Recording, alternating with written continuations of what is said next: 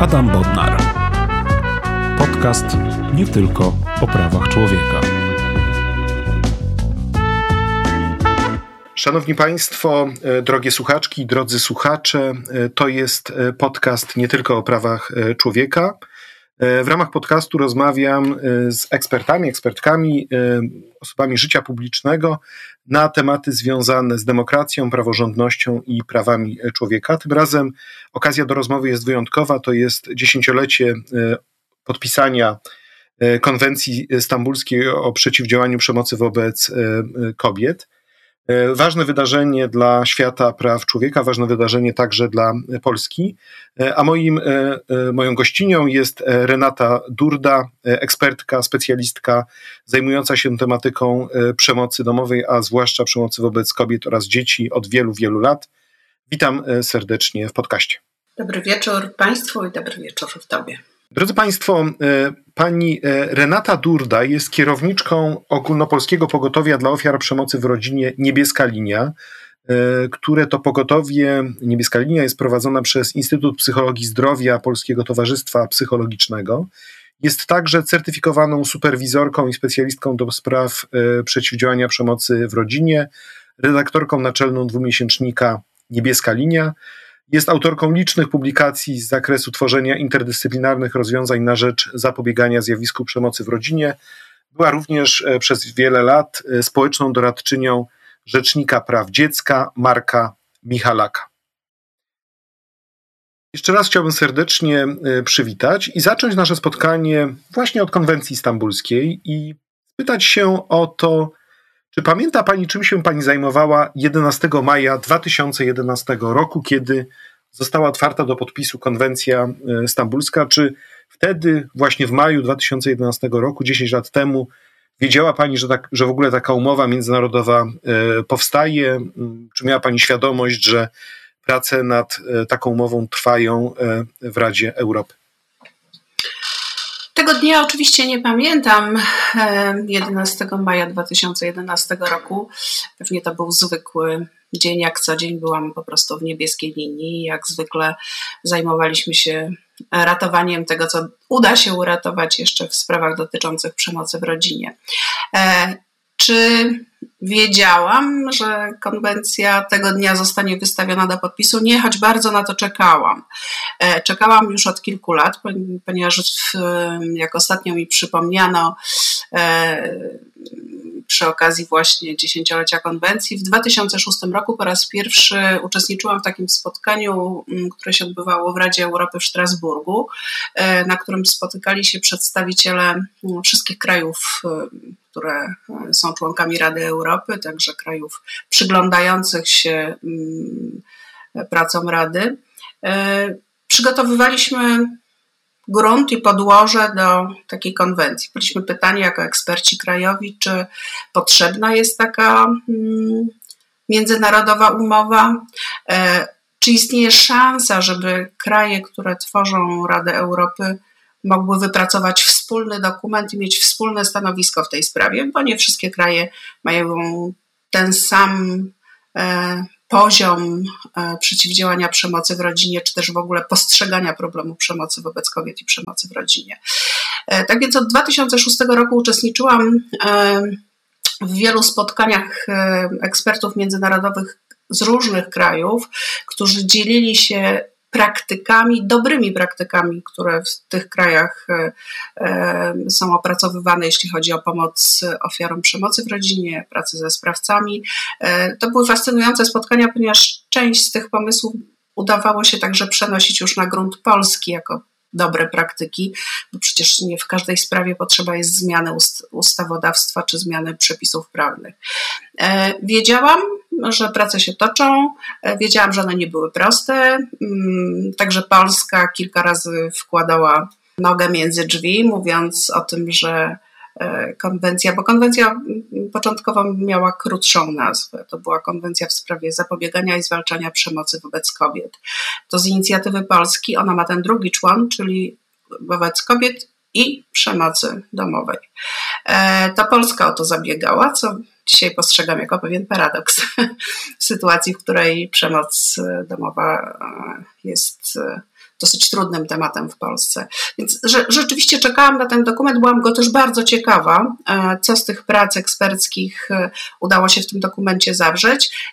I od razu uprzedzę no, ewentualne wątpliwości i jestem pod wrażeniem tego, jak bardzo ten dokument oddaje ducha e, w ogóle tego obszaru związanego z, z pracami na rzecz e, ograniczenia zjawiska przemocy wobec kobiet i przemocy domowej. Konwencja została otwarta do podpisu. E, no i później się rozpoczął proces ratyfikacji konwencji przez poszczególne państwa. Proces, który także mm, miał znaczenie i dla polskiej debaty publicznej. E, wtedy pamiętam e, za czasów rządów Platformy Obywatelskiej, e, najpierw pełnomocniczką rządu do spraw równego traktowania kobiet i mężczyzn była pani doktor Agnieszka Kozłowska-Rajewicz, później pani profesor Małgorzata Fuszara.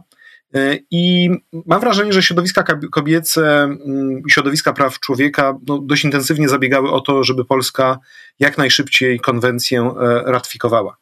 Natomiast jednocześnie pojawiły się też e, głosy sprzeciwu ze strony Kościoła katolickiego, ze strony oczywiście Ordo Juris. Myślę, że to w ogóle był taki temat, e, na którym Ordo Juris wyrosło bardzo mocno poprzez e, stworzenie takiego całego profesjonal, dość profesjonalnego katalogu argumentów, które były szerzone wśród głównie posłów Prawa i Sprawiedliwości.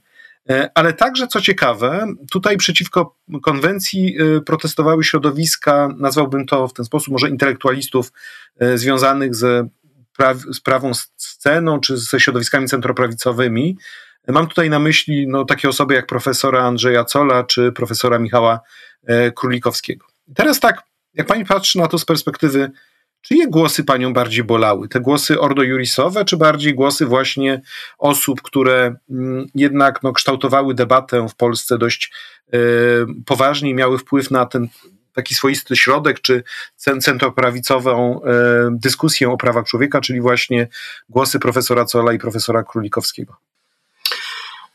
Ten czas, kiedy Polska się przygotowywała do podpisania, a potem ratyfikowania konwencji, pamiętam doskonale, ponieważ bardzo, ja byłam w tej grupie osób bardzo zabiegających o to, żeby Polska jak najszybciej konwencję podpisała i ratyfikowała. Wykorzystywałam każdą okazję, która była możliwa do tego, żeby przypominać władzom Polski o tym, że e, Polsce jest potrzebna konwencja stambulska. Miałam czasami wrażenie, że premier Donald Tusk poda mnie do sądu o stokowanie go, ponieważ przy każdej okazji, kiedy się widzieliśmy, podchodziłam do pana premiera, mówiłam, panie premierze, kiedy podpiszemy, a potem, a kiedy ratyfikujemy konwencję? I on mówił, pyta mnie pani o to po raz dwudziesty. Pracujemy nad tym, brzmiała odpowiedź. Ja mówiłam, no ale to trwa za długo.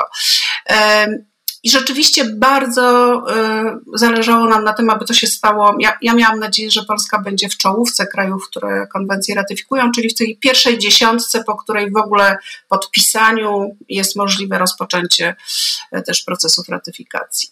E, tak się nie stało, ale stało się dobrze, Polska konwencję ratyfikowała. E, I kiedy się zaczęła toczyć ta dyskusja antykonwencyjna, mówiąc szczerze, ja chyba nie doceniałam roli Ordo Juris. Znaczy, jakoś byłam przekonana, że to jest taka organizacja, która tam sobie pogęga gdzieś na boku, trochę wypłynie na tym, co tam oczywiście w tej sprawie mówi, bo zawsze każde duże wydarzenie społeczno-polityczne jest dobre do tego, żeby jakaś organizacja czy jakieś środowisko wypłynęło i że oni właśnie traktują to raczej do wypłynięcia. I mówiąc szczerze, jakoś chyba nie doceniłam tych argumentów, którego, których wtedy używało Ordo Juris. E, to, co mnie naprawdę zabolało, mm, to może nawet nie opinie mm, profesora Królikowskiego, ponieważ jakoś kojarzyłam go jako człowieka związanego ze środowiskami e, Ordo Jurisowymi, e, ale opinia profesora Cora była dla mnie ciosem w serce. Nawet się nie spodziewałam, że ona jest właśnie taka. Miałam okazję być zaproszona do jakiegoś programu, w którym e, drugim rozmówcą okazał się profesor Col i e, byłam właściwie bardzo zaskoczona jego opinią. Wyszłam z tego studia, czułam się jak po długiej walce na ringu z sojusznikiem bo byłam przekonana, że profesor Cel będzie po stronie konwencji, to kiedy on, jego zdanie było w tej sprawie negatywne, jakoś poczułam jako nóż w plecy. No tak, bo to jednak jakby na to nie patrzeć, były prezes Trybunału Konstytucyjnego, były Rzecznik Praw Obywatelskich. Wydawałoby się, że powinien być za tym, że wprowadzamy e, wszystkie możliwe instrumenty dotyczące ochrony praw i wolności jednostki, a tu się okazuje, że jakieś względy ideologiczne zaczynają e, e, przeważać i w pewnym sensie ta, ta spirala tworzona przez Ordo Juris gdzieś zaczyna przenosić się na właśnie rozumienie konwencji. No, można by poczytać no, przynajmniej pozytywnie to, że teraz profesor Col się przyznaje do winy i, i, i mówi, że te wszystkie jego obawy okazały się e, niesprawdzone i oby oczywiście wytrwał w tym, e, w tym myśleniu o e, konwencji stambulskiej. No dobrze, ale dotarliśmy do kwietnia 2015 roku, kiedy to nastąpił ten historyczny dzień, 13 kwietnia, podpisanie konwencji e, stambulskiej przez prezydenta Rzeczypospolitej Bronisława Komorowskiego. Symboliczny akt, który odbywał się e, w Centrum Praw Kobiet w Warszawie, kierowanym przez Ulę Nowakowską. Tam na miejscu była i Draginia Nadażdin, i Hania Machińska, Hanna Machińska, szefowa Biura Rady Europy w Warszawie. Mnóstwo osób zaangażowanych naprawdę w promowanie tych wartości, którym bliska jest e, konwencja stambulska. Ale właśnie chciałbym się spytać, a co pani wtedy robiła? Co, czy pani pamięta ten dzień? E, czym się pani wtedy e, zajmowała? Czy pani to jakoś śledziła? Czy też, też to był taki dzień jak co dzień, że a tam sprawy polityczne idą swoim biegiem, a, a robotę trzeba wykonać i pomoc ofiarom przemocy ofiarować? No, w niebieskiej linii właściwie jest tak każdego dnia, to znaczy niezależnie od tego, co się dzieje na świecie. E, czy to są duże zdarzenia i to jest 11 września 2001 roku, czy też e, kwiecień 2015 roku, to po prostu e, My jesteśmy dla tych osób, które do nas dzwonią, przychodzą i potrzebują naszej pomocy. Staramy się im zapewnić bezpieczeństwo i to jest najważniejsze. Ale oczywiście także jesteśmy cały czas na nasłuchu w sprawach ważnych dla tego, czym się zajmujemy. E, dla mnie ten dzień podpisania przez prezydenta Komorowskiego konwencji był właściwie trochę zaskoczeniem. Znaczy ja się nie spodziewałam, że to tego, nastąpi tego dnia. E, czekaliśmy na to tak długo, że już myślałam, że to wciąż będzie odkładane i że być może e, nawet nie nastąpi to w tej kadencji prezydenckiej, że być może zostanie to przesunięte na e, po wyborach. Pamiętajmy o tym, że kilka miesięcy później odbywały się kolejne wybory prezydenckie w 2015 roku. Ale kiedy przyszły pierwsze informacje, że właśnie to się dzieje i że w Centrum Praw Kobiet e, odbędzie się podpisanie konwencji, e, no to wszystkie wolne w tym czasie osoby w placówce niebieskiej linii rzuciliśmy się do mediów społecznościowych, czekaliśmy na zdjęcia. Jak się pojawiły na Facebooku pierwsze zdjęcia, które właśnie Draginiana Dażdin czy Ula Nowakowska zamieszczały z tego e, momentu w Centrum Praw Kobiet, to ja patrzyłam z takim zachwytem, myśląc sobie, to naprawdę się dzieje, to jest ten moment, ja już nie muszę podążać śladem różnych polityków i znaczących osób w państwie, pytając to kiedy, to kiedy, tylko to się właśnie stało. Tym bardziej, że tego Donalda Tuska już trudno było wtedy w Polsce złapać, prawda? I zadać mu to 21 i 22 pytanie, no bo on już w tej Brukseli siedział wtedy. Ja myślę, że to ta zmiana do Brukseli to była po jakimś 50 moim pytaniu, e, ale rzeczywiście e, tak, ten moment, kiedy prezydent Komorowski podpisał już ratyfikację konwencji był dla mnie takim momentem też uff. Pomyślałam sobie, dobrze, skończyliśmy ten etap, to teraz co robimy? Zakasujemy rękawy i zabieramy się do roboty, bo konwencję trzeba wdrożyć. No dobrze, no to y, pierwsza rzecz, która się zawsze wiąże z wdrożeniem konwencji, to jest w ogóle przekonanie y, społeczeństwa, że taki instrument jest y, potrzebny, że jest ważny. I teraz wyobraźmy sobie, że y, mm, wchodzi pani na spotkanie do szkoły, do licealistów, y, ma pani przed sobą 16, 17, 18 latków i ma pani im, e, im wytłumaczyć e, e, w 30 sekund, co to jest konwencja stambulska i na czym ona polega. To co pani mówi? Użyję takiej metafory, bo ja w ogóle lubię różne rzeczy tłumaczyć metaforami, a powiem trochę skąd się tam, tłumacząc potrzebę istnienia konwencji, um, użyję metafory, która się bierze z um, raportu e, Światowej Organizacji Zdrowia. I ona chyba będzie w dzisiejszych czasach dosyć zrozumiała. W 2013 roku mm, Światowa Organizacja Zdrowia, jak co roku, wydała raport e, mówiący o jakimś aspekcie zdrowia mm, ludzi na świecie, który jest szczególnie ważny. Mamy takie raporty WHO na temat e, chorób płuc, chorób nowotworowych, różnego rodzaju chorób, które nękają dzieci i osoby dorosłe. W 2013 roku raport WHO nosił nazwę mm, Przemoc wobec kobiet światowa epidemia. I ta metafora z epidemią niestety dzisiaj jeszcze bardziej do nas dociera, e, ale w, w tej metaforze kryje się też taki potencjał do zrozumienia tego, czym jest konwencja. Otóż Konwencja jest e, e, jak drogowskaz na czas epidemii. Czyli jeśli mamy do czynienia z problemem, który jest epidemią, tak jak mamy epidemię koronawirusa, to co jest nam potrzebne e, do tego, żeby radzić sobie z tą epidemią? Po pierwsze, musimy walczyć z rozprzestrzenianiem się wirusa, czyli musimy walczyć z rozprzestrzenianiem się przemocy, ograniczać jak najbardziej to zjawisko.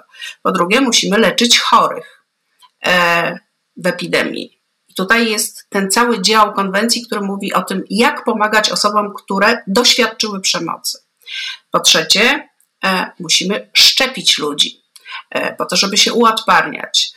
Czyli musimy robić wszystko, aby zapobiegać nowym zachorowaniom, zapobiegać nowym przypadkom powstawania e, przemocy, bo przecież nie chodzi o to tylko, żebyśmy nieustająco pomagali tym, którzy już przemocy doświadczyli, ale żeby coraz mniej osób w ogóle przemocy doświadczało, czyli coraz mniej osób było zarażone tą epidemią. No i wreszcie ten ostatni obszar, który w konwencji jest też niesłychanie ważny i myślę, że w ogóle bardzo niewygodny dla naszego rządu. E, otóż w przypadku epidemii trzeba mieć jakąś politykę państwa e, do zajmowania się tym problemem, który dotyczy bardzo wielu ludzi. E, nakazy, zakazy, e, różne rzeczy, które są ważne do tego, żeby epidemię zwalczyć, a przynajmniej bardzo mocno ograniczyć.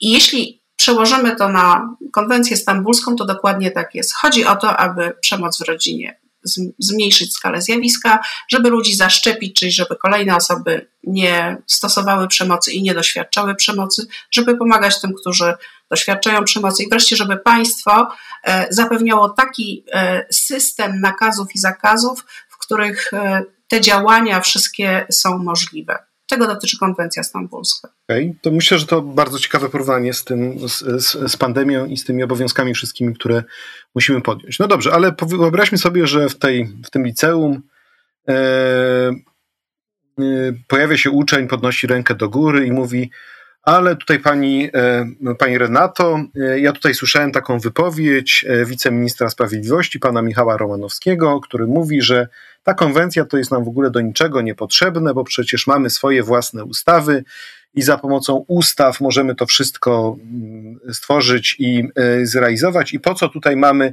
tworzyć jakieś nowe instrumenty, a co więcej, e, ta, ta e, konwencja może zagrażać polskiej rodzinie i wręcz jest ona wyrazem jakiegoś takiego neomarksistowskiego myślenia o, o świecie. Mniej więcej tego typu słowami pan minister Romanowski się posługuje. Ale tak sprowadzając rzecz do, do, do konkretu, no dobrze, a na ile nam ona, ta konwencja pomaga w porównaniu do tego, co moglibyśmy i tak wykonać za pomocą naszych własnych e, ustaw krajowych?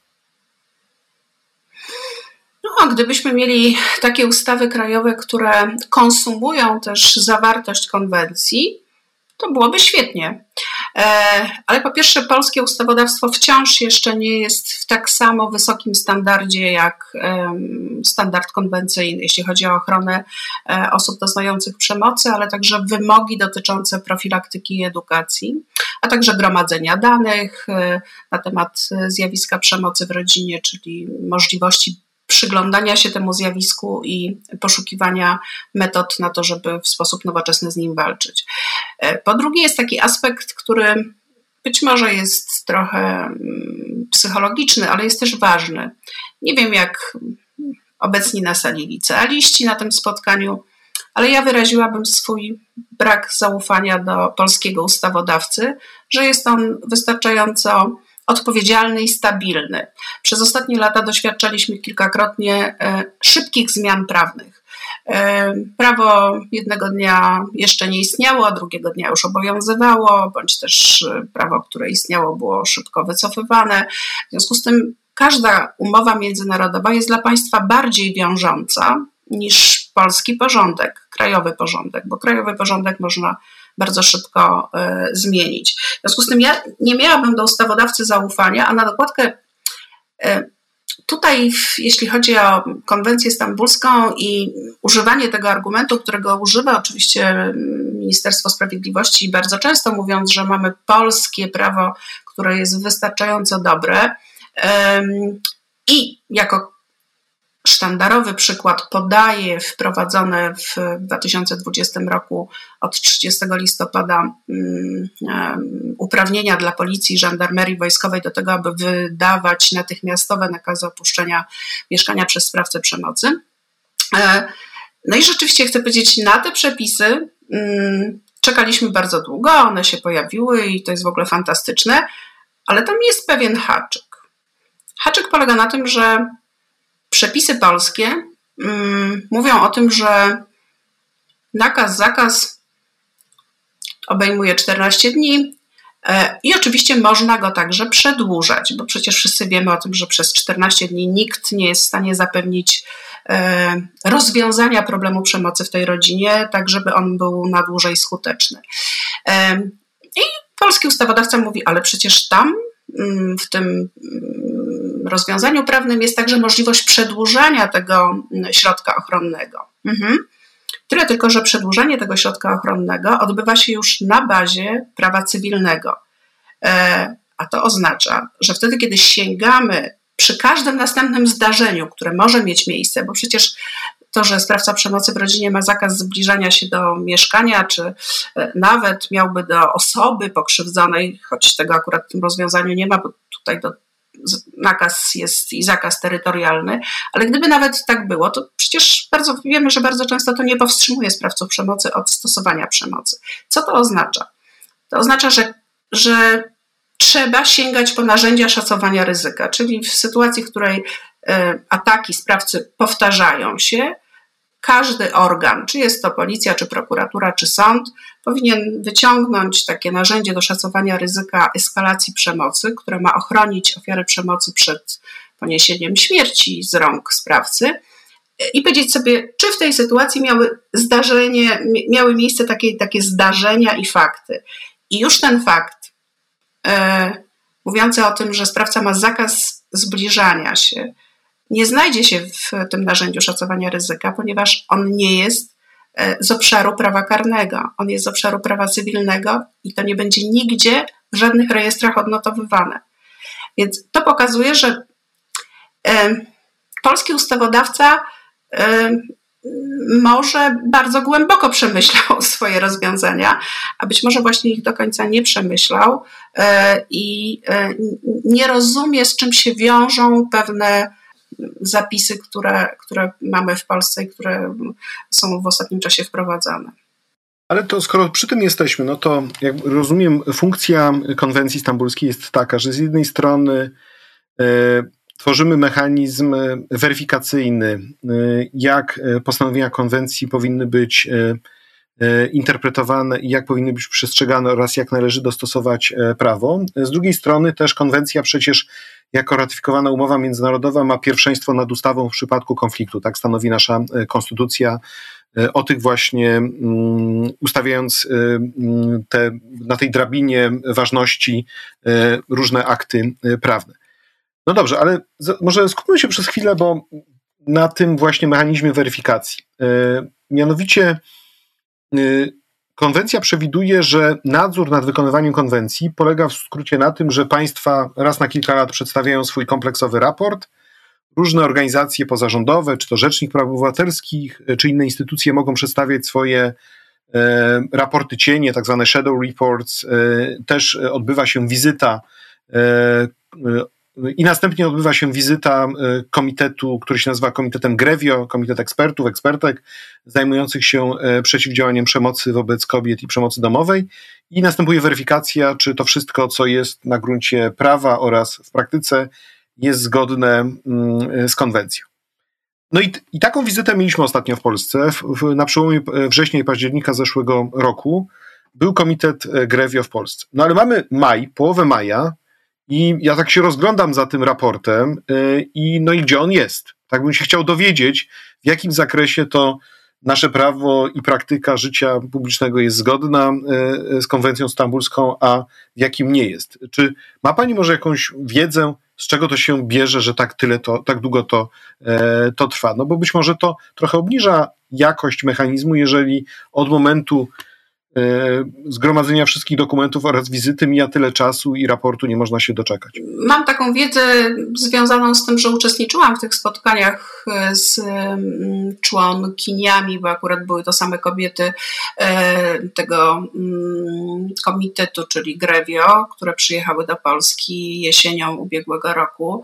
Ja myślę, że znaczy nie doszukiwałabym się póki co jakichś głębszych treści w tym opóźnieniu, ponieważ to opóźnienie zaczęło się od tego, że Polska o rok później złożyła swój raport, który był e, punktem wyjścia do tego, żeby przyjechać i zrewidować w czasie tej wizyty mm, jakieś um, informacje zawarte w tym raporcie. Są jeszcze dwa raporty cienia z Polski, które też eksperci Grevio mm, z uwagą czytali i dopytywali nas też o to, e, w jakim, w jakim zakresie te raporty odzwierciedlają też przekonania i poglądy innych organizacji pozarządowych czy innych ekspertów.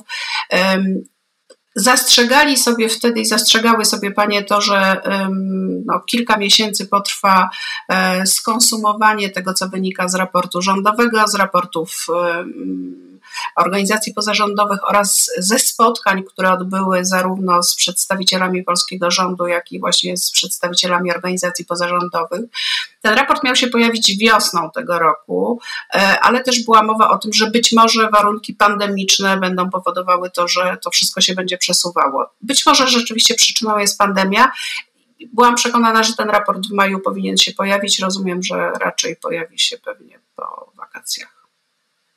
No dobrze, a y, gdyby pani miała przygotować y, y, jako taki wyimaginowany członek takiego komitetu rekomendacje takie pod względem zarówno praktyki, jak i ustawodawstwa dotyczące kwestii walki z przemocą wobec kobiet oraz przemocą domową, to jakie by to były rekomendacje? Takie trzy najważniejsze, takie naprawdę trzy topowe rekomendacje, które trzeba, które muszą się znaleźć e, Pani zdaniem w tego typu raporcie i które Pani zdaniem teraz są najważniejsze do wykonania w Polsce? Pytanie jest trudne, dlatego że wszystko zależy od e, butów, z których wypowiadamy swoją opinię. E, mnie najbliższe są oczywiście te buty mojej organizacji pozarządowej, która problematyką przemocy zajmuje się od lat e, i trudno mi jest tak szybko przeskoczyć w buty eksperta z Grevio, który reprezentuje jakiś kraj, jeśli chodzi o własne doświadczenia w tym obszarze, e, no też pewnie jakąś perspektywę międzynarodową, czyli łączenia pewnych działań na poziomie wyższym niż polityki krajowe. Cofnę się do swoich własnych butów i powiem, że mm, z mojej perspektywy w Polsce najważniejszą rzeczą w tej chwili jest e, ten, to, o czym mówi konwencja w, pierwszym, w pierwszej swojej części, czyli edukacja i informacja. E, jeśli chcemy, aby te przepisy prawa, które w Polsce mamy, ja nie oceniam ich najgorzej, też od razu to powiem. Ja uważam, że mamy w Polsce pewne braki w zakresie przepisów prawnych, jeśli chodzi o możliwości przeciwdziałania przemocy w rodzinie, e, ale one nie są kluczowe do tego, żeby rzeczywiście móc działać. Mamy dosyć dobre przepisy. Piętą achillesową Polski jest praktyka stosowania tych przepisów. I na dokładkę praktyka stosowania tych przepisów według mnie e, jest e, uwarunkowana powszechną wiedzą, a raczej niewiedzą na temat zjawiska przemocy w rodzinie oraz mechanizmów, które powstają w relacji między ofiarą a sprawcą. E, bo jeśli mm, większość e, przedstawicieli wymiaru sprawiedliwości, którzy mają używać przepisów prawnych, e, jest przekonanych, że osoba doświadczająca przemocy w rodzinie przecież zawsze może odejść od sprawcy. I jeśli od niego nie odchodzi, to znaczy, że pewnie jej chodzi o pieniądze, czyli chce, żeby coś wygrać na sprawie rozwodowej, czy wygrać w, w sprawie dotyczącej um, sprawy karnej o znęcanie się w rodzinie, czyli przesłanką jest jakieś, jakaś manipulacja taka o charakterze uzyskania korzyści materialnej, no to te osoby nigdy nie będą myślały o ochronie ofiary przemocy w rodzinie. Raczej będą myślały o tym, o czym bardzo często słyszę na sali sądowej, czyli udowodnienia ofierze przemocy w rodzinie, że przesadza, e, że się myli, że nagina fakty i że to wszystko, co mówi, w ogóle wygląda zupełnie inaczej i osobą, która mm, relacjonuje sytuację bardziej prawdopodobnie jest sprawca, a nie ofiara. Czyli pierwsza kwestia to jest informacja, edukacja, kształtowanie e, postaw e, i próba doprowadzenia do tego, żebyśmy jako społeczeństwo mm, rozumieli różne aspekty e, przemocy wobec kobiet i przemocy domowej i żebyśmy, jak rozumiem trochę też, wyszli poza nawias tych słynnych plakatów, prawda, bo zupa była zasłona, tak? Czyli, że to nie jest tylko i wyłącznie kwestia ewidentnych, oczywistych przypadków, ale że e, przemoc może być wielowarstwowa i mieć wiele różnych pokładów e, e, emocjonalnych i że jako społeczeństwo powinniśmy to rozumieć, ponieważ dzięki temu będziemy w stanie lepiej reagować, będziemy także wiedzieli, kiedy zgłosić przypadki, ale także na przykład sędziowie się też lepiej do tego przygotują i jak takie sprawy będą osądzali, to będą mieli znacznie większą wrażliwość i świadomość mechanizmów, które funkcjonują. Czy o to chodzi? Tak, dokładnie chodzi o to, aby mieć lepszą wiedzę o zjawisku, e, a tym samym także mieć e, trochę inne postawy wobec zjawiska, bo wiedza się przekłada na umiejętności, czyli na przykład na umiejętność, jeśli jestem policjantem albo pracownikiem socjalnym, to na umiejętność stosowania różnych procedur i różnych narzędzi, które są w zakresie moich możliwości w tym zawodzie, e, ale też przekłada się, ta wiedza się przekłada na postawy, postawy społeczne i postawy ludzi z różnych zawodów lekarzy, nauczycieli, e, sędziów i prokuratorów.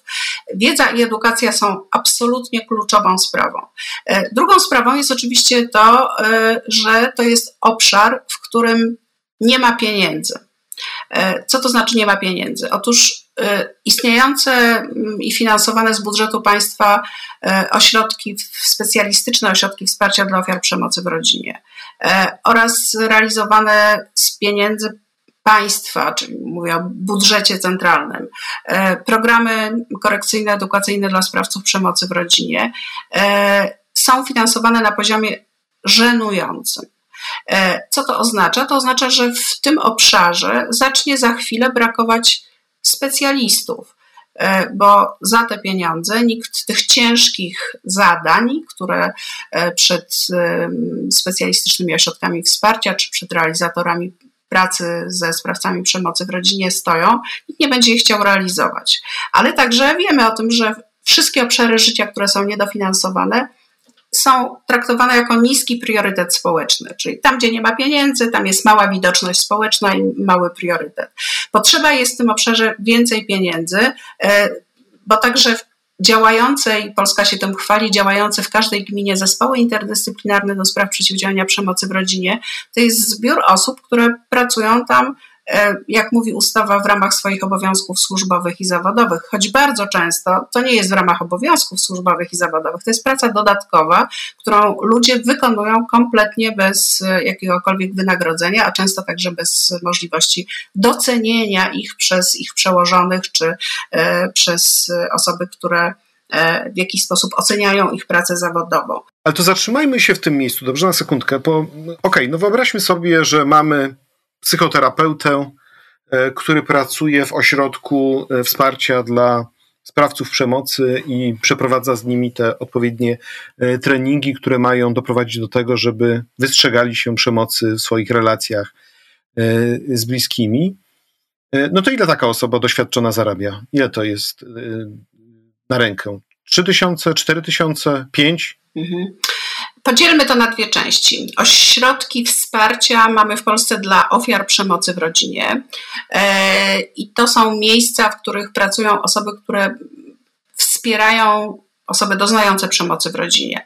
E, te osoby zarabiają na rękę jakieś 2000, może 2400, jak mają długi staż pracy. Czyli równie dobrze mogą pójść do żabki i od, od ręki zarobią 1000 zł więcej. Troszkę więcej, tak i nie będą mieli tego stresu, tego wszystkiego złego, co się wiąże. No, ale także wielu lat wykształcenia za sobą, ponieważ z, z, osobami, które pracują z ofiarami przemocy w rodzinie i sprawcami przemocy w rodzinie, jest tak jak ze specjalizacją w medycynie. Czy nie wystarczy skończyć psychologii, nie wystarczy skończyć prawa.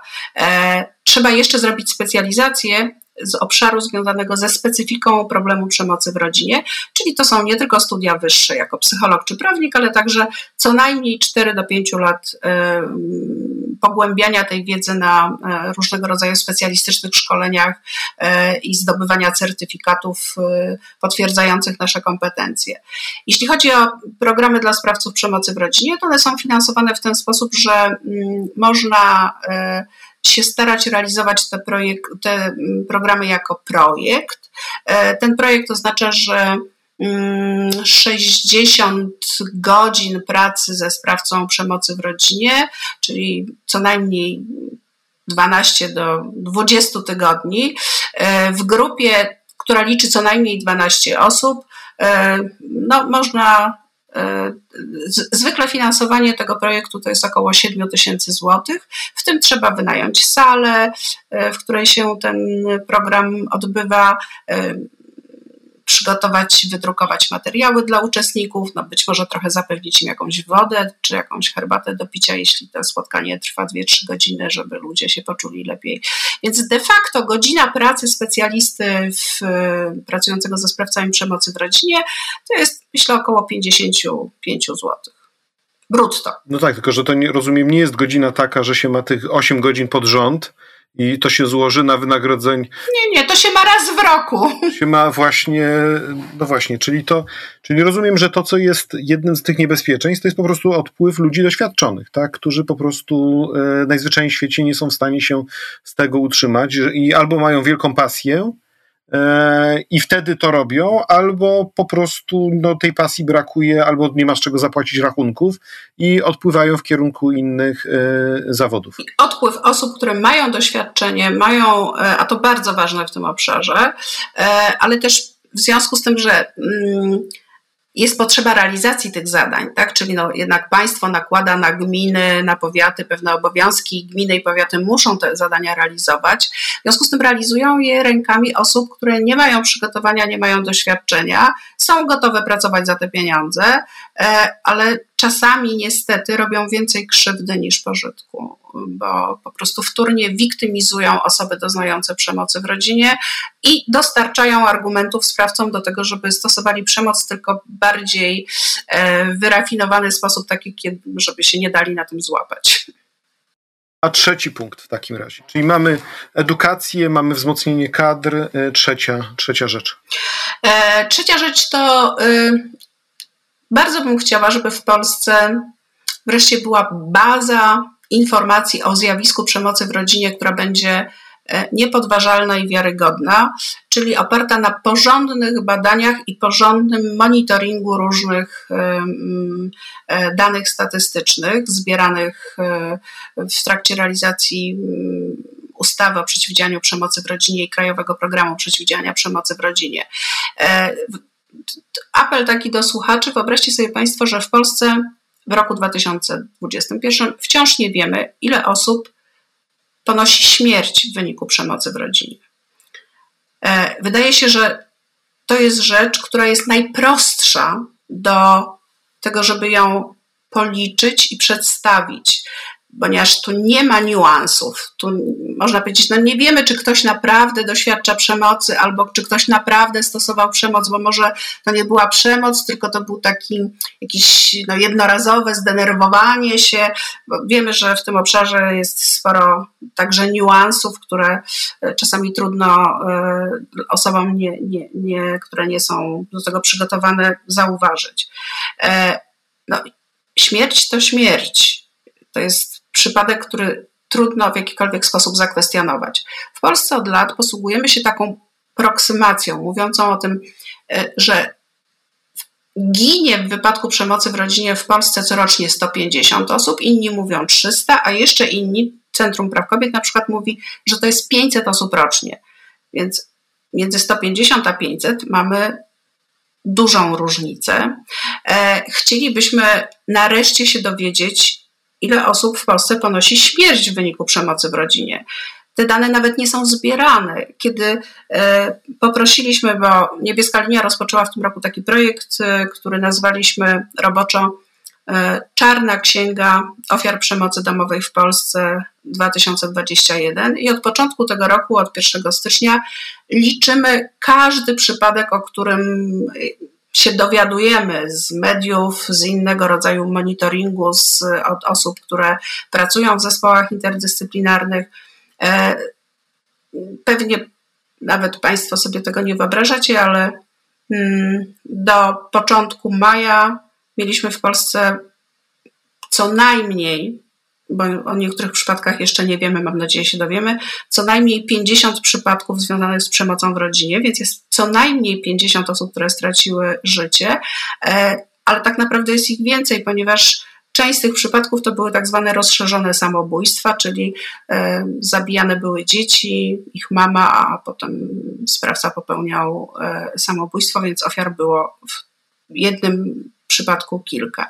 I, i na koniec chcę powiedzieć, rzecz, która, dla, która była dla mnie wstrząsająca. Otóż poprosiliśmy w tej sprawie, przy realizacji tego projektu, który będziemy jeszcze e, przez najbliższe półtorej roku realizować, e, poprosiliśmy mm, o wsparcie osoby, które są wojewódzkimi koordynatorami realizacji krajowego programu. E, mówiąc o tym, że no, im ktoś jest bliżej danego terenu, tym więcej wie o tym, co się na danym terenie dzieje, więc prosimy o to z zachowaniem oczywiście wszystkich zasad bezpieczeństwa związanych z tym, że nie zbieramy danych osobowych, więc to nie są dane osobowe, to są tylko dane o zdarzeniu. E, odpowiedzi z bardzo wielu miejsc były takie: My musimy o, to o zgodę na to zapytać Ministerstwa Rodziny mm, i Polityki Społecznej nie wiedzieć dlaczego, ale odpowiedzi potem przychodziły takie, zapytaliśmy ministerstwo e, i urząd e, pani pełnomocniczki do spraw równego traktowania, który obecnie się jakby mieści w ramach struktury Ministerstwa Rodziny i Pracy, mówi, e, nie ma potrzeby zbierania tych danych. To tak jakbyśmy powiedzieli, że lekarz ma raportować nam dane tylko o chorych, ale jeśli są tacy chorzy, którzy z powodu tej choroby zmarli, to oni już w ogóle nas nie interesują. To wszystko pokazuje, jak wielka jest rola państwa, że e, nie wystarczy tylko przyjęcie e, przepisów i zaangażowanie organizacji pozarządowych, ale że państwo musi bardzo czule podchodzić do tych zagadnień, e, zarówno na poziomie finansowania, jak i dostrzegania tych różnych problemów systemowych, w tym także wynagrodzeń, jak również zbierania danych. I, I, jak słucham tego, co Pani mówi o tym zbieraniu danych i potrzebie gromadzenia kompleksowych danych, to mi się przypomina e, dyskusja na temat e, pandemii. No przecież pan Michał Rogalski, dziewiętnastolatek, udowodnił, nam wszystkim, że państwo jest e, nieskuteczne, słabe w zakresie gromadzenia danych na temat koronawirusa. Dziewiętnastolatek stworzył najlepszą e, e, bazę danych. Także być może, no niestety żyjemy w takich czasach, że musimy robić takie rzeczy ręcznie i jak pani mówiła o, tym, o tej czarnej księdze, to mi się przypomniało, że nigdy więcej prowadzi z kolei brunatną księgę przypadków Y, różnych prawda, wypowiedzi i aktów o charakterze nazistowskim czy faszystowskim. Być może to no niestety takie czasy nastały, że nie ma co ufać, że państwo coś samo zrobi, tylko po prostu trzeba samemu to robić, bo dzięki temu przynajmniej jesteśmy, mamy y, jakąś y, świadomość tego, jaka jest skala i też jak reagować. I być może kiedyś ktoś przyjdzie i dojdzie do władzy, kto będzie zdawał sobie sprawę z tego, że To jest po prostu ważne dla zwyczajnego, normalnego, takiego zgodnego ze standardami cywilizacyjnymi funkcjonowania państwa. Ale skoro nawiązałem do Michała Rogalskiego, no to oczywiście to, co mm, nasuwa się, to jest kwestia pandemii. E, I znalazłem taką wypowiedź e, na portalu dziennik.pl e, pani autorstwa dotycząca właśnie walki z przemocą wobec kobiet i przemocą domową w czasach pandemii. Chciałbym tutaj zacytować pani wypowiedź. Dla niebieskiej linii rok 2020 był bardzo trudny. Mieliśmy największą liczbę zgłoszeń od kiedy pamiętamy, a niebieska linia istnieje od 25 lat. To nie jest kwestia tylko i wyłącznie liczb. Nie w tym rzecz. Rzecz jest w tym, że te rozmowy i zgłoszenia, które mieliśmy w trakcie pandemii, miały zupełnie inny ciężar gatunkowy. Wcześniej ludzie potrzebowali od nas wsparcia, pomocy i pokierowania do różnych lokalnych instytucji. E, po pomoc bezpośrednią kierowaliśmy ludzi do instytucji, które mają najbliżej miejsca zamieszkania. Teraz trudność polegała na tym, że wiele służb nie działało w tym czasie. Dotyczyło to osób dorosłych, które miały trudności w wzywaniu policji na interwencję, czy miały trudność w kontakcie z ośrodkami pomocy społecznej i grupami roboczymi w procedurze, niebie, w procedurze Niebieska Karta, ale dotyczyło to także dzieci, w tych sytuacjach, w których zwykle odwołujemy się do dorosłych zasobów szkolnych, czyli nauczycieli, psychologów, pedagogów szkolnych, którzy mogą dzieckiem się zaopiekować. Tym razem dzieci siedziały we własnych domach z własnymi często oprawcami. To był wywiad ze stycznia e, bieżącego roku, natomiast chciałbym się spytać, czy po upływie tych kilku miesięcy e, już wygląda na to, że przechodzimy i zmierzamy do końca trzeciej fali pandemii. Czy ma Pani w sobie trochę więcej e, optymizmu? A może jednak mimo wszystko pojawiły się inicjatywy społeczne, takie jak na przykład ten słynny sklep, sklep internetowy pani Krystyny Paszko, która sprzedawała te mm, kremy na opuchliznę i, i maść na siniaki i w ten sposób dawała kobietom szansę na zgłaszanie e, przypadków e, przemocy. Może to jest jakiś, nie wiem, jakieś światełko optymizmu. E, a może po prostu to jest jakaś jedna wielka lekcja, jak to, nasze państwo ponaprawiać i być może potrzebowaliśmy pandemii, żeby e, zrozumieć, co jeszcze nie działa i gdzie należy to wszystko poprawić. Jak pani teraz o tym myśli? Trudno mi jest znaleźć w sobie optymizm. Znaczy, ja uważam, że e, niestety nie wyciągamy żadnych wniosków z pandemii. E, kiedy jako organizacje pozarządowe czy środowiska osób, które mm, są superwizorami w zakresie przeciwdziałania przemocy w rodzinie, zwracamy uwagę Ministerstwu Rodziny i Pracy na, mm, na to, że jakie są potrzeby wywołane pandemią w obszarze przemocy w rodzinie, to odpowiedź za każdym razem jest ta sama. Wszystko jest w porządku, wydaliśmy odpowiednie e, instrukcje w tej sprawie, wszyscy wiedzą, co mają robić, wszyscy z poświęceniem pracują. Ja nie przeczę, że ten system przeciwdziałania przemocy w rodzinie w Polsce jest pełen ludzi e, zaangażowanych, mających dużo e, dobrej woli do tego, żeby e, skutecznie działać, ale system nie umożliwia im skutecznego działania, ani też nikt nie rzuca im żadnych kół ratunkowych. Te koła ratunkowe po prostu w tym obszarze są niezbędne, bo też chcę powiedzieć, że moje doświadczenie po 10 latach także istnienia zespołów interdyscyplinarnych, bo pamiętajmy o tym, że one zostały w Polsce wprowadzone ustawą, nowelizacją ustawy o przeciwdziałaniu przemocy w rodzinie w 2010 roku, ale właściwie weszły w życie w 2011 i od tego czasu zaczynają, zaczęły lokalnie działać.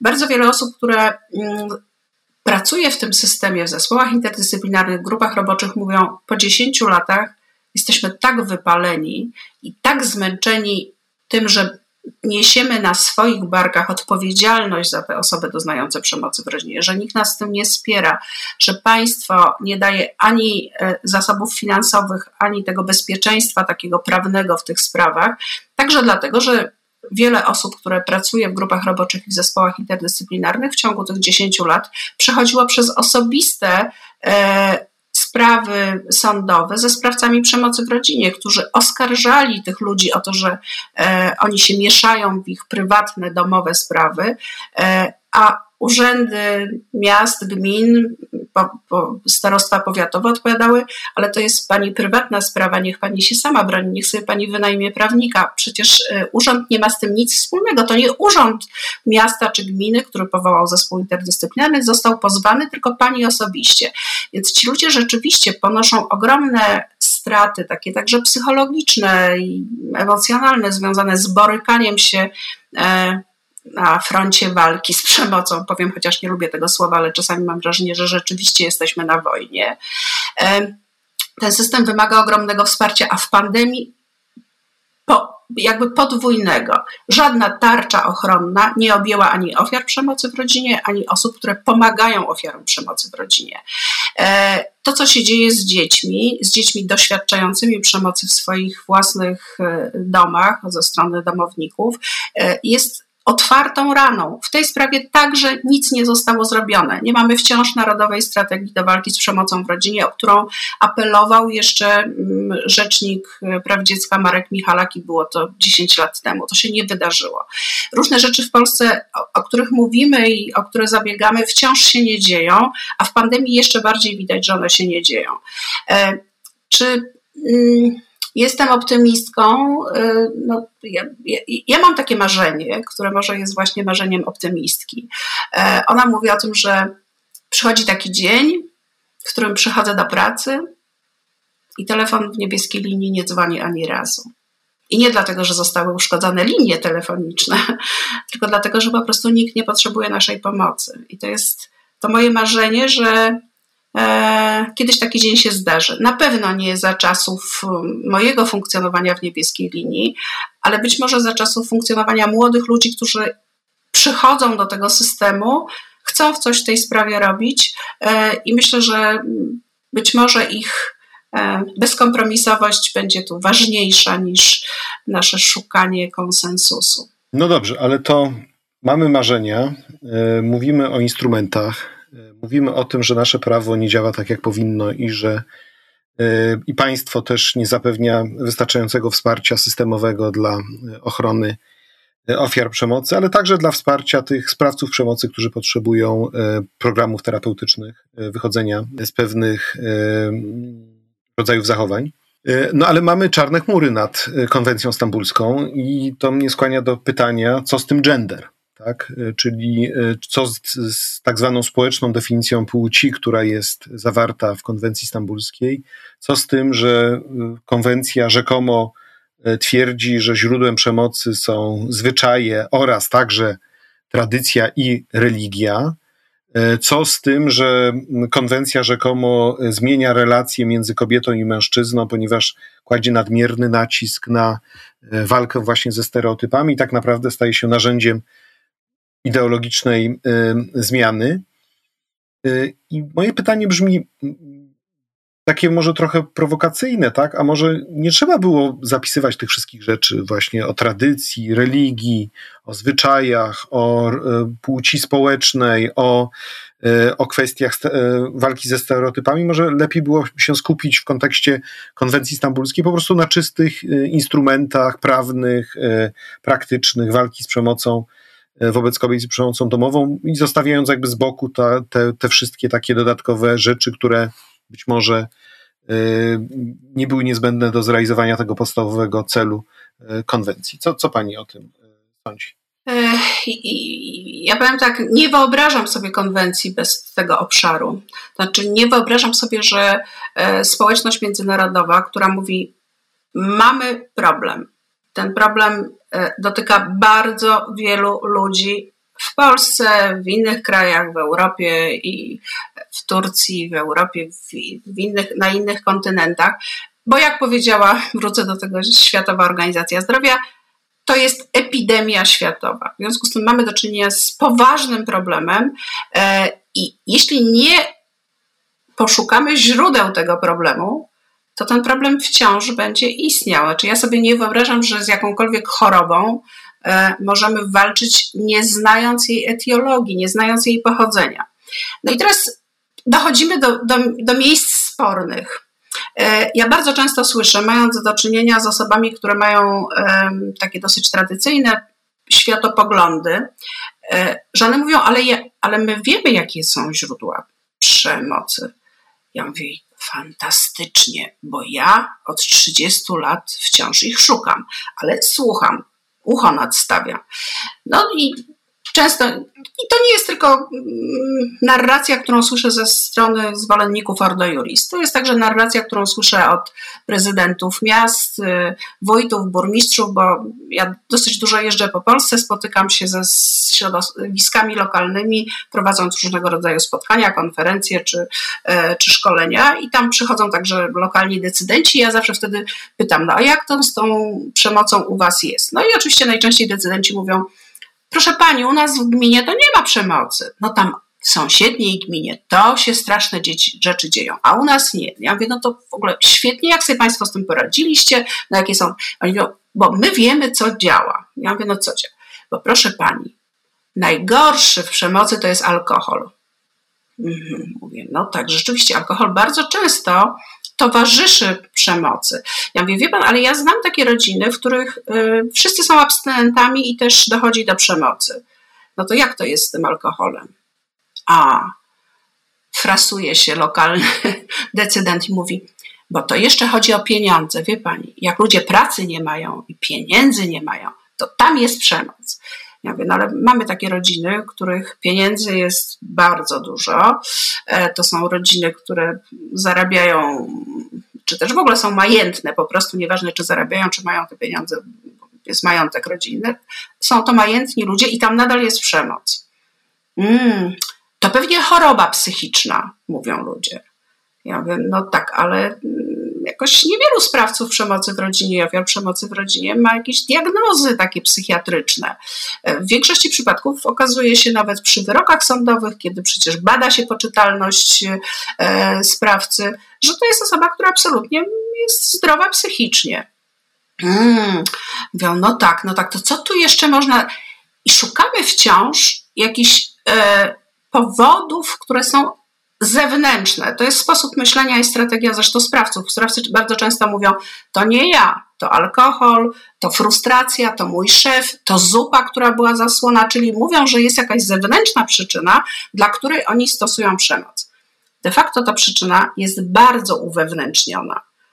Ta przyczyna jest nie tylko uwewnętrzniona, ale bardzo transgeneracyjna. Przemoc powiem to mm, trochę może nadmiarowo, ale wysysamy z mlekiem matki i ojca. Czy tego uczą nas poprzednie pokolenia. A czego nas uczą? No, uczą nas pewnych relacji społecznych, relacji między kobietami i mężczyznami.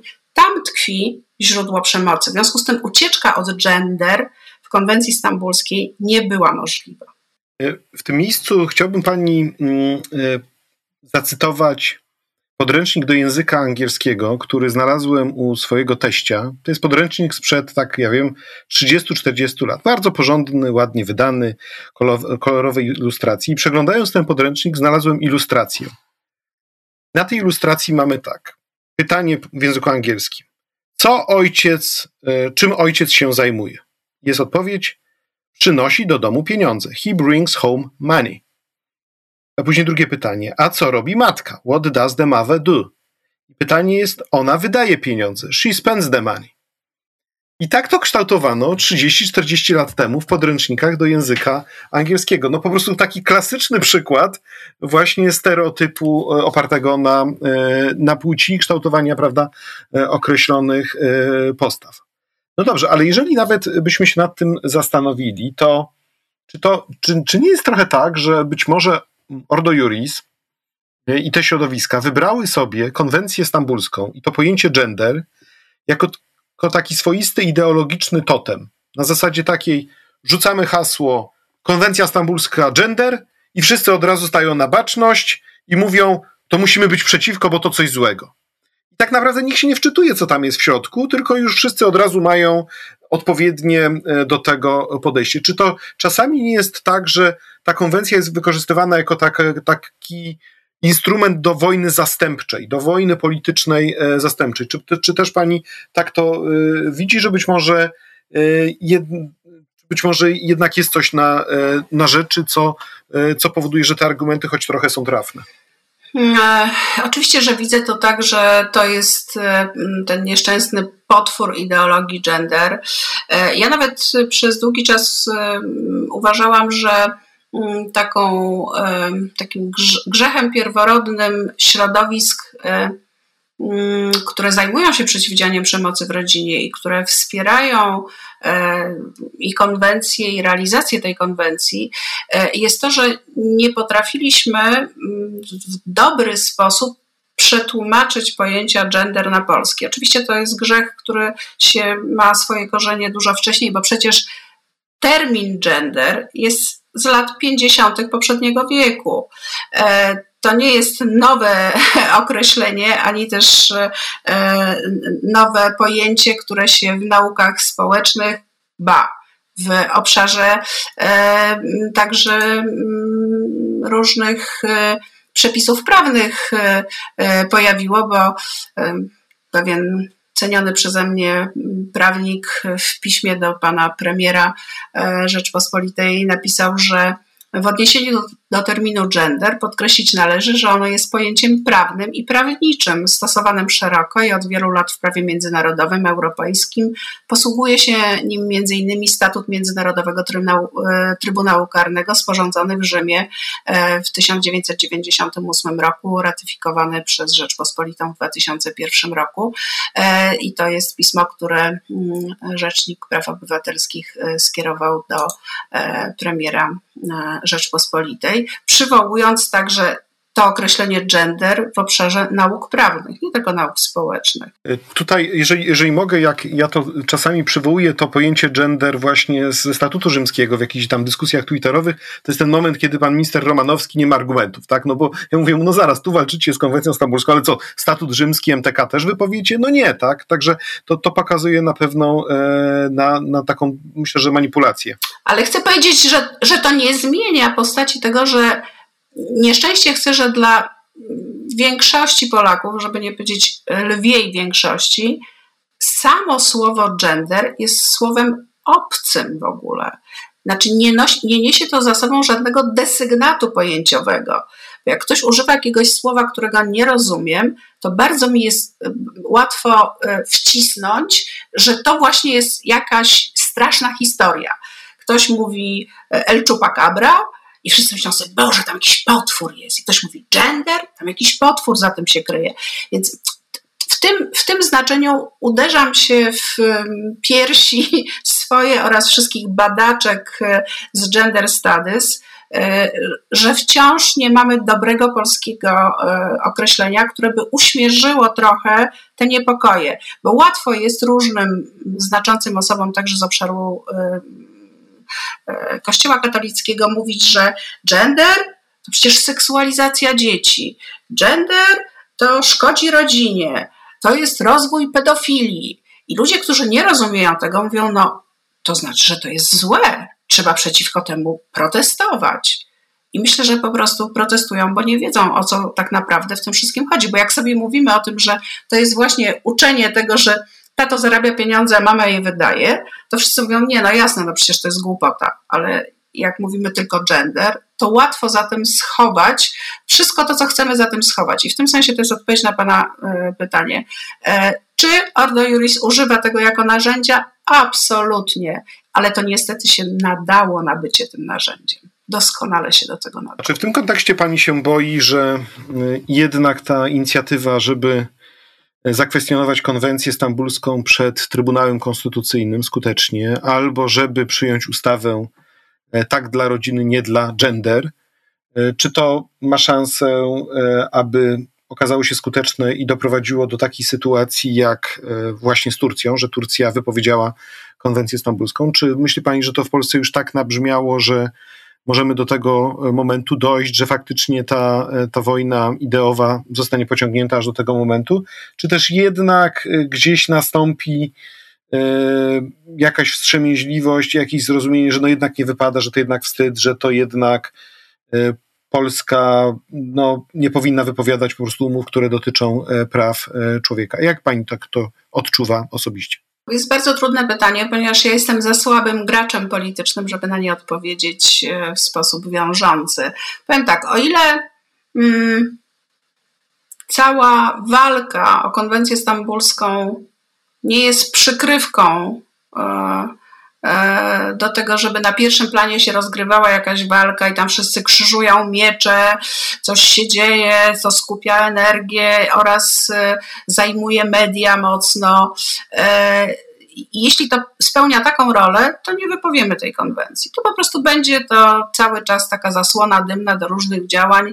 E, jak się coś dzieje takiego, co chcemy ukryć przed opinią publiczną, to wtedy wysuwamy na plan pierwszy walkę o konwencję albo walkę o prawa reprodukcyjne.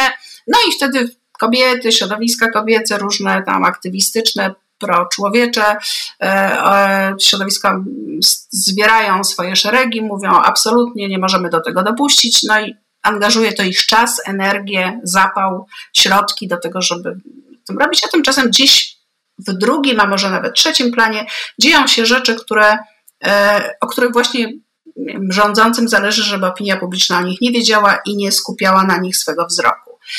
Jeśli natomiast, i wtedy nie dojdzie do tego, bo trzeba cały czas mieć co tam, to race dymne do wypuszczania będą potrzebne, więc jak konwencję wypowiemy, no to przestanie być to racą dymną, no bo już to się stanie. Ta raca będzie odpalona do, do, do końca. Natomiast jeśli to jest rzeczywiście e, e, sprawa dotycząca tego, że mm, ścierają się e, znacząco światopoglądy w sprawie tego, czy prawa człowieka, e, czy prawa rodziny, e, to być może rzeczywiście Polska wypowie tę konwencję. Bo, no bo rzeczywiście wtedy wejdziemy w pakiet giliadowski i będziemy e, odbierać prawa ludziom, a przyznawać prawa rodzinie.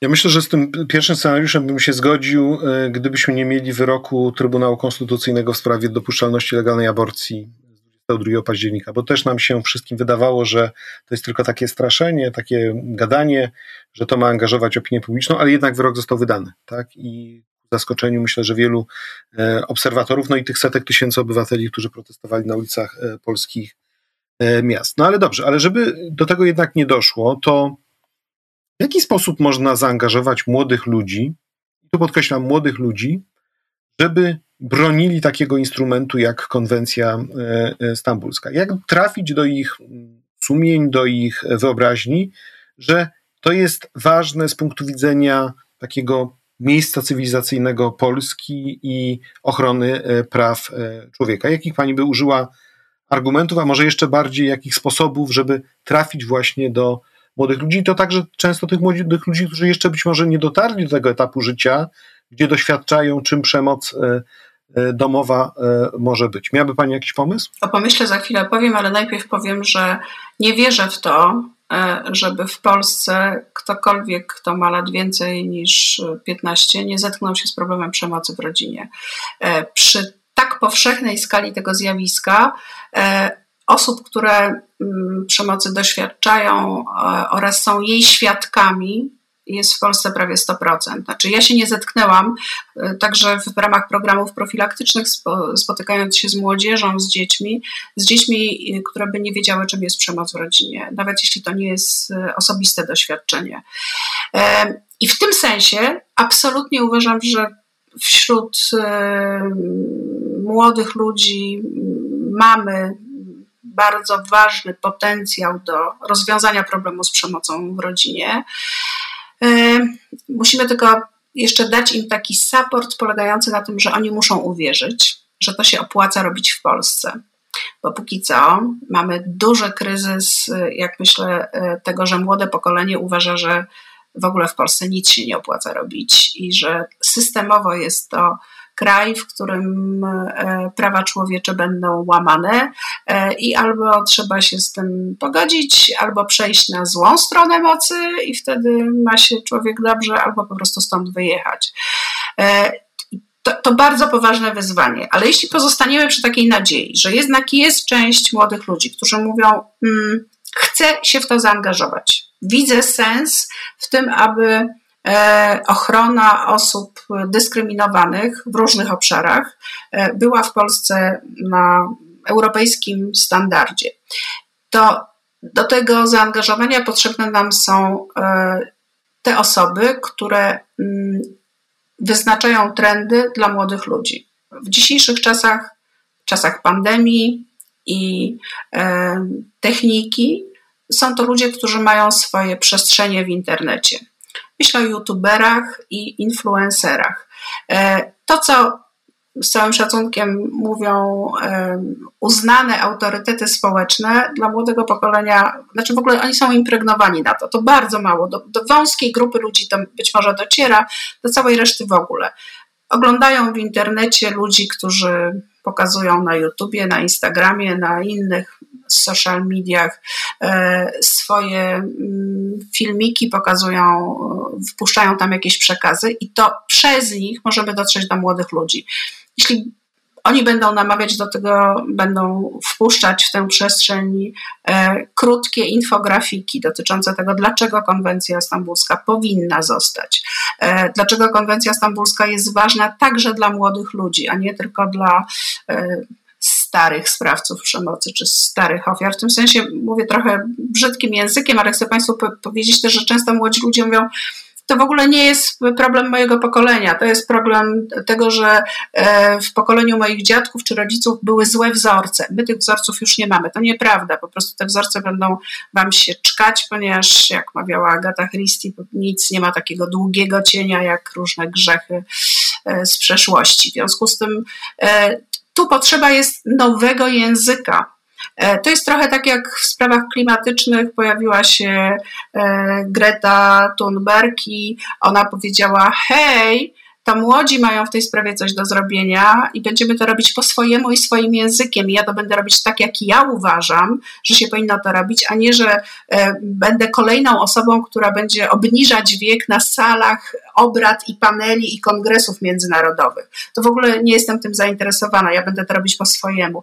Więc ja myślę, że ci, dajmy szansę tym młodym ludziom. Niech oni to robią po swojemu. Oni nie muszą się włączyć w ten system, włączać w ten system, który e, my zbudowaliśmy niech budują własny i mówią własnym językiem w tej sprawie.